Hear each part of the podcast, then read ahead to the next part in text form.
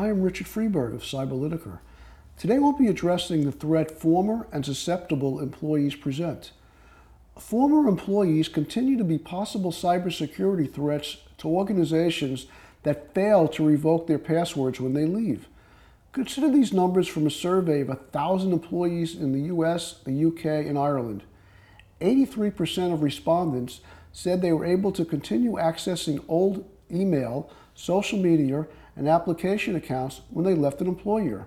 Of those, fifty-six percent said they had used that access to harm their former employer. twenty-four percent admitted they intentionally kept a password after leaving the company.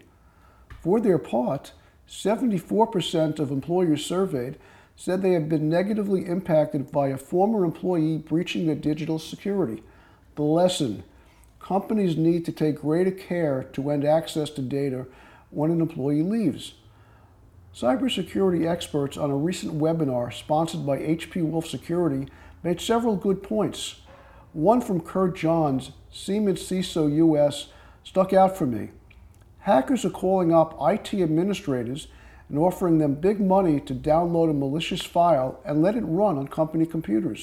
Johns did say how many had succumbed to this lure. That's it for Cyber Insights today. Don't become another statistic.